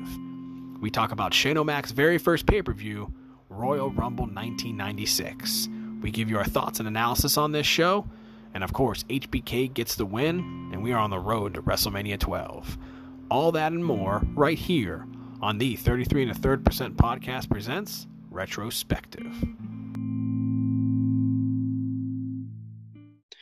We are back right here on the 33 and a third percent podcast. I am Shane O Mac Guzowski. Along with me on this ride late night is the smuggest of SOBs, Corey Black. Still hanging We in are- there, Corey?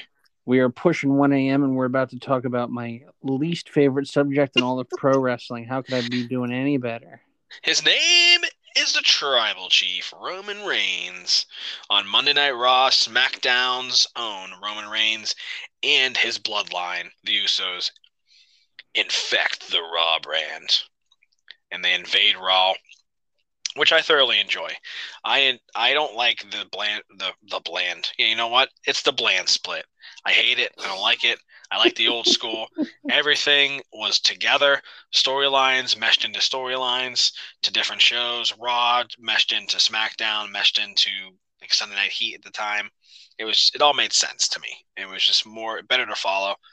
Reminds me of AEW. You know, Wednesday shows matches into Friday show. Wow, imagine that. But I like their uh, when SmackDown guys go to Raw, vice versa. So we start off Monday Night Raw. Big E last week. We said it on our last episode. Shocked the world, kind of, even though he told everybody on social media. Shocked every shocked everyone without social media. right.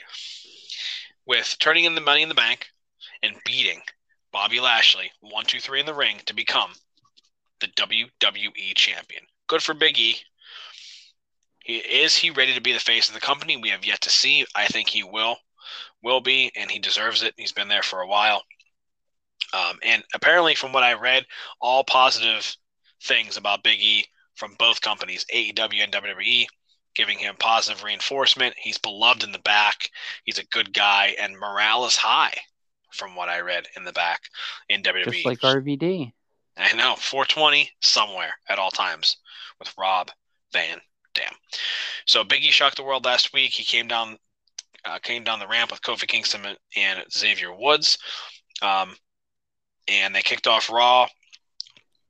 And Biggie uh, thanked the fans for their response and shed light on his late friend Brodie Lee, drawing chance of Brody. Um, he mentioned they had business with the Bloodline tonight, only for Roman Reigns and the Usos to make their way to the ring and say, "Are you ready to be the face of the company?" Reigns and the Usos um, interrupted again, heading into the commercial. It was absolutely the right call, as it set the stage for the Dream Tag Team match just in time for the start of Monday Night Football. Thanks, Bleacher Report.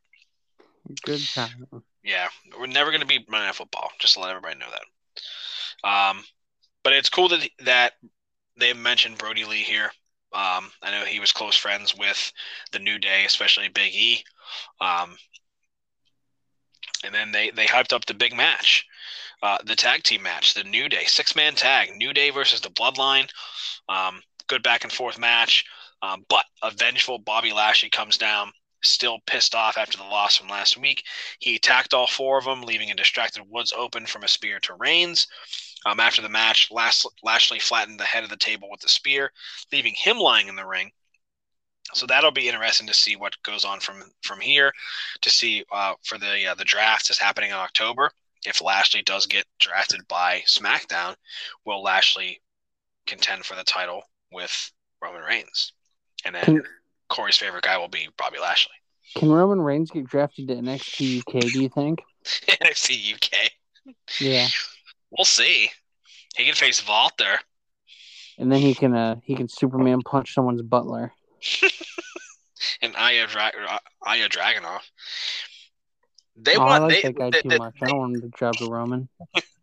they want Walter to come to NXT 2.0, or they want him to come to NXT. He doesn't want to travel. He's yeah.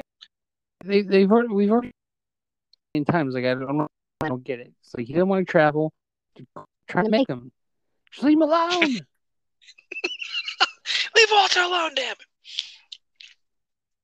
But of course, the Almighty came down to the ring, interrupted. The Bloodline defeated the New Day. Corey, what are your thoughts on this match? Bullshit. It's getting late. Bullshit. Roman Reigns. I mean, even even if I was just waking up and had coffee, bullshit. It's bullshit. So Roman Reigns gets his first win of the night. We'll get to that later. Um, but Bobby Lashley has a bone to pick with Big E, but also speared Roman Reigns, which is cool to see. And we'll see what happens with that going into Extreme Rules. Coming up next is the biggest waste of time out, out of all three shows combined Doudrop versus Eva Marie. I I contend that there's a bigger waste of time later, but this is this is up there. So let's just say that Doudrop defeated Eva Marie. So Yeah, yeah. I mean, her, you know, I'm so so glad the story's going on. Hooray! Week after week. I don't know why you just don't let Doudrop kind of do her thing in the women's division. You know why she got to keep hanging around with Eva Marie. But Someone someone's got to teach Eva Marie the ropes. I guess. Next, we have a. To me, it was a, a sort of a dream match: Randy Orton versus AJ Styles. Uh, pretty good match. They they probably faced off before, but to be honest with you, I don't remember. I'm not CageMatch.net. Uh, So- yeah. Um, they actually uh they actually uh t- uh wrestled each other one time at uh, at WrestleMania. Believe it or not. Really? I don't remember that at all. Well, yeah, there would be a reason you don't remember that match. Oh, really? There was that that one. It was at that. Son of a bitch. Well, cool. Of Dun, dun, it came dun, up. dun, dun, Show's over. Wah, nah, wah, wah, nah, wah, wah. Cool. Well, um, I don't know where to go from there. But in the arena, the rivalry between RK Bro and former tag team champion AJ Styles and Omos wrote its latest chapter as Randy Orton battled Styles. Um, good back and forth affair between these guys. These guys are veterans in the ring. Um, Omos laid out Riddle because Riddle's out in the ring, Omos is outside the ring. I just wish these guys would just face off without their two two buddies outside the ring, but that's just me. They're they're comedy counterparts. Yeah, comedy counterparts. But uh, took a commercial break. Orton capitalized on Styles um, by throwing him into the middle turnbuckle, um, dropping him with a big uppercut in the corner as well. Styles kicked the injured knee of the Viper, but Orton responded with a snap power slam, vintage Orton snap power slam for a two count. Moments later, despite a um, a big uh, pump up of Styles' offensive.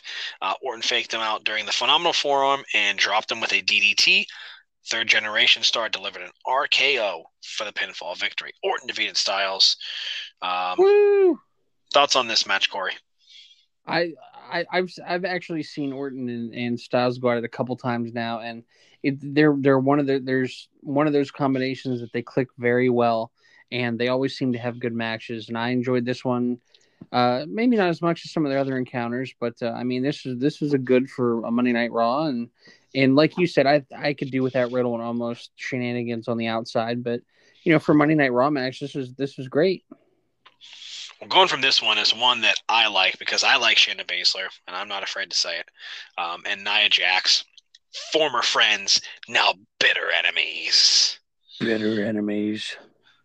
So Shayna Baszler has a bit of a mean streak going on. Um, she beat up Nia Jax, and then at the very end of the match, she ended up winning. So they uh, Sh- Shayna Baszler put Jax down uh, with the um, Kufruta clutch. Ku- yeah, Kafuta. I don't know how you pronounce it. Yeah, Kufruta con- uh, Choke, clutch. choke, choke, chokehold. Yeah, some chokehold, and uh, Baszler took her outside the ring, further brutalized her, and then she looked around. She was having a second thought, and then kicked the shit out of Nia Jax. I like Shayna Baszler's mean streak. I like where this is going. She should beat the shit out of everybody in the women's division, just like she did as the Queen of Spades in NXT. She she kicked her shit out of her shit. She kicked the shit out of her shit. I don't care. I love it. I don't like Nia Jax. She sucks.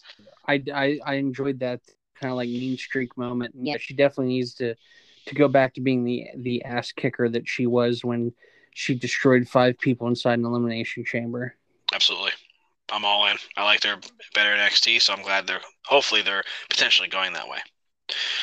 So up I next believe- we I- have I believe Nia Jax has been written out storyline wise too, and she I think she had surgery. I don't know if that's real or not, but yeah, I'm not sure. I didn't see that anywhere. But um yeah, I mean that's fine. Nia Jax is a jobber. I I she's like her. dead. Yeah, she's dead. She Uh, dead. Ate Mustafa. Ali. Mustafa Ali and Mansoor versus Angel Garza and Humberto Carrillo. What a tag team match! Four random guys, um, but the match was really good. Went back and forth. Garza sent uh, Ali face first into the ring post. Inside the ring, Carrillo applied a bridging neck vice, and Garza added a dropkick to the face before scoring the mostly uncontested win over Ali. So Garza and Carrillo won pretty handily. Yeah, I was surprised at that because I thought like Ali and Mansoor were in line for the push, but uh, yeah, I mean for you know again for a Raw match like this is a this is a good. I mean honestly, I've been singing the praises of Ali and Mansoor even when they were taking on Mace and T-Bar. I mean they're a good tag team. I mean they work really well together. How do you feel about Garza and Carrillo as a team? I thought I I think I read it somewhere that they're actually related somehow. And someone's like, so it took them this long to figure out, hey, you guys are related and you're not doing shit. Let's go ahead and put you in a tag team. But no, all four guys are very capable in the ring, and together they meshed again. Their styles meshed together very well. It was a great match, and I think both tag teams are, are great and will make great additions to the tag division. So I'll make this one short and sweet. The next match, women's tag team championship match: Nikki Ash, Rhea Ripley versus Natalya and Tamina. Nikki Ash come out with Nikki and Rhea come out and say they're fighting for Connor's cure, and they fucking win. That's all I'm gonna say. Good for them. So, Any anything to add? so that, by winning the tag team titles, they beat cancer. Good for them. No Right. more can- cancer doesn't exist anymore. It's gone. Hooray! So I don't know what this will do for either one's career or Rhea Ripley. Maybe it'll re- reinvigorate her career, but It's it's What gonna a get drop Tamina, off. it's gonna get Tamina fired is what it's gonna get somebody. get her fired. She might murder somebody. You better watch out for those Snukas. From the grave, murder. Murder. So next we have Charlotte Flair joining Alexa's Playground. And basically, the only thing of note here is that Charlotte Flair rips the head off the Charlie doll. So whatever Tobin wanted from WWE Shop, they don't have it anymore. Heads off. Is gone. It's gone. Um, but some good good psychology here from Bliss. Um, good stories on the mic talking about Charlotte Flair that she needs to have the title to kind of for something to prove and save face and to make her believe in herself and things like that. But um, I don't know if this gimmick's going to work for Alexa. It just keeps going on and on and on. I I yeah, I'm really enjoying the the whole psychology of the whole you have to have the belt or you're not a person. You're not, you know, like a, you don't feel like a person without the belt. Um, I'm enjoying that psychology aspect to it. And it's kind of nice because I mean people have been ragging on Charlotte about having the belt all the time for a while. So at least they actually took those people's frustrations and included it in the storyline. Right. So it'll be interesting to see there um, who wins that title match on Sunday at Extreme Rules. Speaking of Extreme Rules, there's another title match, and it's Sheamus and Damian Priest for the U.S. title. But there's a match with Jeff Hardy first against Sheamus on Raw. If Jeff Hardy wins, he's input into the match as a triple threat. There's no way that happens. Jeff Hardy was just fighting for the 24 7 title two weeks ago, and everyone was bitching about it. So there's no way he's beating Sheamus and getting inserted into the United States. Or is there? So after the match, um, a furious Sheamus confronted U.S. champion Damian Priest at ringside and blaming him for the loss. Why? Because he came down to the ring and Hardy answered, uh, busting Sheamus's nose up, apparently pretty pretty bad, and they were thinking that he broke his nose again. And he, he busted up his nose with blood spilling into his beard. Um, Sheamus appeared to be rolling late, but Hardy, the crafty veteran and the former champion, caught him with a sunset flip for the upset victory. He beat him with a fucking sunset flip. That's what he did. This is Jeff Jeff Hardy So can we can uh, if Sheamus keeps busting his nose, can we officially change his name to Marsha O'Brady? Marsha O'Brady. My nose. So, um, not sure why Sheamus confronted U.S. champion Damian Priest, saying it's his fault, but it's so be it. This match doesn't doesn't float my boat at all. Sorry, Jeff Hardy. You're like it's like ten years too late for me. I, I every time I see Hardy out there, like I, I'm like, tire Jeff, please. You're, you know, you- you just can't go anymore, bud. Yeah, I don't know. I mean, him putting him in the match just seems very forced, and I don't think we needed it. But Well, like it, it just seems, it just just seems, it just seems like a a, a snap reaction to him being in the twenty four seven uh skit the other week, and everyone was like, "Oh my god, Jeff Hardy deserves so much better. He should go to AEW and just quit and walk away and do do do." right, Bunch of fucking babies. babies. So earlier in the night, Bobby Lashley barged into Adam Pearce and Sonya Deville's office and ranted about Big E's title win last week and suggested that he can both beat Big E and Reigns in the same night if given the opportunity. Eventually, Adam Pearce and Sonya Deville were on the phones with their executives, even though I think the executive is the same fucking guy in Vince McMahon.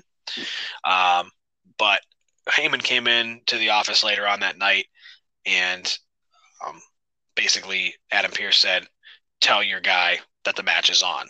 So we have a triple threat match, uh, non-title, just a triple threat match. This has an old school feel to it, I think, because you got three big guys, three top guys, just fighting for nothing. I like it. bruisers. Right, right. So you have three guys. You have Biggie, WWE champion. You have the guy that was wronged, air quotes, wronged out of the title via a a gimmick stipulation and Money in the Bank. And Um, Bastion and Bobby. Lashley. and Bobby Lashley. Bam Bam And- Bigelow. Roman Reigns, the head of the table. King Kong Bundy. The best deal in the business today. Other than Kenny Omega. I know, I know, I know. It's one o'clock in the morning, Shane, but you can't be saying crazy shit, right? Um, so this match was was uh, a back and forth affair and ended pretty crazy. Um, but uh, the action broke down as the match entered the final stretch, with Big E delivering the big ending on Reigns. But Lashley then he pulled him him. onto the floor. One, two, three. That's it. Big E won. He won Big all E- the titles Big E won, and then they decided to give him both the titles, and then they decided, hey, you know to what? Fire Roman Reigns. Yeah, we don't need SmackDown anymore. Roman Reigns, you're fired. Get out of here. And then he went over to Tony Khan and see if he could get a job there. And Tony Khan said, "Get the fuck out of my office." And then he walked in the middle of the street, got hit by a bus. he got hit by a bus. he couldn't even try to get a job at Impact or. no. Well, not after getting hit by a bus, he's dead. Scott D'Amore said, "Hit the bricks, Roman. Hit the bricks, eh?"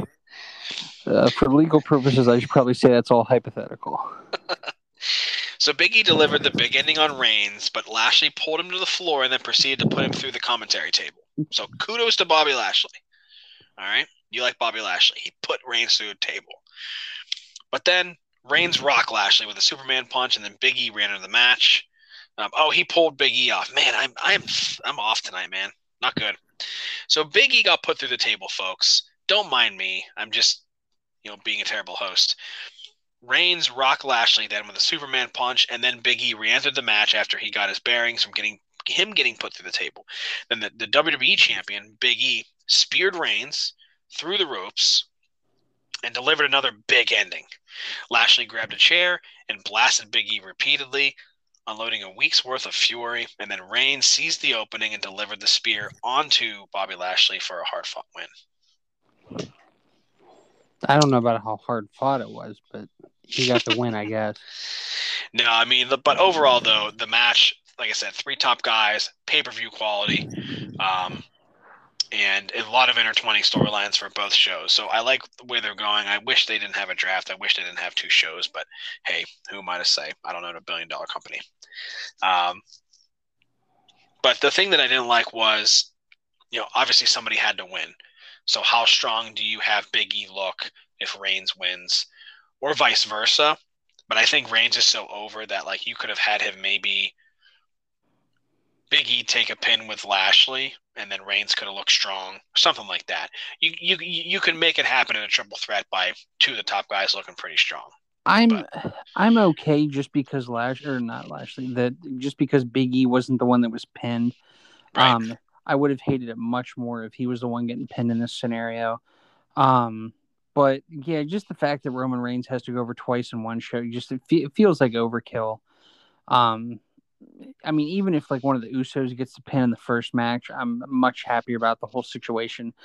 But I mean, I like it just seems like they just keep building up Reigns and Reigns and Reigns and Reigns. It's like you you have to build up someone else to, to take him down eventually. It's like you had Biggie perfect moment, you know, money in the bank. I mean, you know, you can take the title off him because he's got money in the bank, but you didn't even feel confident in doing that, so you shipped him over to Raw to take it off Lashley. It's like who it's like who do you have in the um, come down the pipe that can that can beat Roman and have it make sense? Right, right. I mean, uh, Crown Jewel, your boy Brock Lesnar, he, he could do it. He can do it in in Saudi Arabia. Yeah, I mean, as much as I want someone to beat Roman, like it, can't, it can't be Brock Lesnar because we've seen that we've seen that song and dance before. It's got it's got to be somebody who's going to be there on a more permanent basis. It's got to be somebody new. Got to got to be somebody new. All right. So the very end of the night, three positives and three negatives of Monday Night Raw. All right. First, Yeah, three positives first. Okay. Uh, positive is I Carrillo and, and Garza versus Mansoor and Ali. That was a pretty good match. Orton and AJ Styles was definitely a good match. I enjoyed that. And uh, just the mm, just the the uh, increased usage of Big E slash the psychological aspect of the Alexa Bliss uh, Charlotte Flair feud. So that's my three. That's my three positives. Okay, so my three positives: triple threat match was huge. Um, like I said, pay per view caliber on Monday Night Raw, so kudos to them. And uh, the storytelling was well throughout the night, so I guess that's two of them: triple threat and like the storytelling. Um, and then my third is Shayna Baszler. I hope she's back. I'm excited. Um, oh yeah, yeah, that's definitely a positive. That's good. yeah. So I, I want to see her do well. Um, and then I'll get to my three negatives. Um, surprisingly enough, I go from a woman to two out of the three are women. Doudrop and Eva Marie, no good. Tag team titles for the women's tag team titles, no good. I couldn't care less about either of them. Sorry, Nikki Ash and Rhea Ripley. Really, Rhea Ripley has fallen off the the wagon very, very fast. Um, and then I'll say uh, Jeff Hardy and Sheamus. I'm not not really digging Jeff Hardy being in, into the title match. Seems kind of forced. Seems kind of CM Punk forced. Nothing's that forced. So three negatives, Corey. Uh, you know what? I'm gonna go ahead. I'm gonna surprise you with my three negatives here. Uh, I'm going first negative. Uh, Roman Reigns. Um, second negative. Uh, Roman Reigns. And uh, my third negative. Uh, Roman Reigns winning the main event. You cop out, smug son of a bitch. I mean, you had to know it was coming. I, I did have to know it was coming. So, any final thoughts? Oh, smug one at the end of this show. 1.13 in the morning here, going into th- early Thursday morning. I appreciate you coming on. Good uh, instant reaction show. Any final thoughts uh, going into Rampage and Friday Night SmackDown? Hey, if there's one thing I've learned, according to my hero Vince McMahon, sleep is for the weak. But, um, uh, just A- AEW has, in, in again, my opinion, everyone can have their, everyone's allowed to have their own opinion on shit like this. It's wrestling. We can enjoy what we want to, hate what we want to, all that shit. Um, I just think that AEW has a very low bar heading into Rampage on Friday, other than Omega and Daniel Bryan. Um, and I think they, they have to they have to kick it up a little notch. They can't just rest on their laurels. Uh, they need to they need to put on a better product on Friday, in my opinion. Okay. Um, for me, I just and I said this couple shows ago. I'm really enjoying the chess match between both companies because you know Tony Khan thinks that he has a lot of cards in his deck with all the top stars and all the guys and girls that have been coming over from WWE. But now you have Vince finally recognizing it and saying, "Hey, I think we have to start changing some things." Hopefully, that's what he's thinking, because we hear we're hearing reports that NXT 2.0 is going to be edgier, hence why I keep whispering edgier content, and Corey keeps whispering boobs. yeah, so um, you know this is all rumor and innuendo, but USA has approved it, and Vince wants there to be more Attitude Era S content on NXT 2.0. The reason why is for that demo of 18 to 49 that AEW is finally beating WWE, not by much, but they're beating them. So this could all be just dirt sheet bullshit. Um, but I'm going to believe it and say that Vince is trying to turn at least some of the product around. The other thing that I need to say is why do you want to turn NXT 2.0 into that product? Why not turn Raw or SmackDown into that edgier product? Even though SmackDown's kind of been edgier to begin with, uh, it's on Fox, they have edgier content. Because I, but, I, I think I think honestly, Raw at this point they're just they're relying on just the fact that it's three hours and it, it still brings in sponsors and stuff like that. Right. We're right, now right. that they're a publicly traded company, that if Raw becomes edgier, then they start losing some sponsors. But they don't give you know they don't give a shit about their C show. They're like fuck it. That's true. You know, again, I'm not a businessman either, so that makes sense. But I'm just looking forward to the return of the uh the gravy in a pool wrestling women's match. Toxic Attraction versus themselves. Refereed Um, by Double J Jeff Jarrett. Don't piss me off. Um, but yeah, so uh, I'm I'm interested in the chess match here. What a great time it is to be a wrestling fan. I'll keep on saying it. Um, both companies, even if you throw Impact in there, um, it's it's been going really well. You know, Bound for Glory's coming up. Uh, we'll be talking about that in a future episode. Um, you know, Josh Alexander's fighting for the for the Impact World Title. Corey's Josh Eh. Woods. Josh Woods is the pure wrestling champion. yeah, Josh Woods is a pure wrestling champion. The Josh is it's all coming up Josh for Corey. Re- he loves Wrestling has never been less gay than it is at this point right now. and you got Bron Breakker. You know, he, he might win the NXT title out of nowhere from Tommaso Ciampa. We, we don't know. We don't know. We don't We know don't know. It's crazy. It's what the future holds. But I do enjoy these uh, these shows of instant reaction.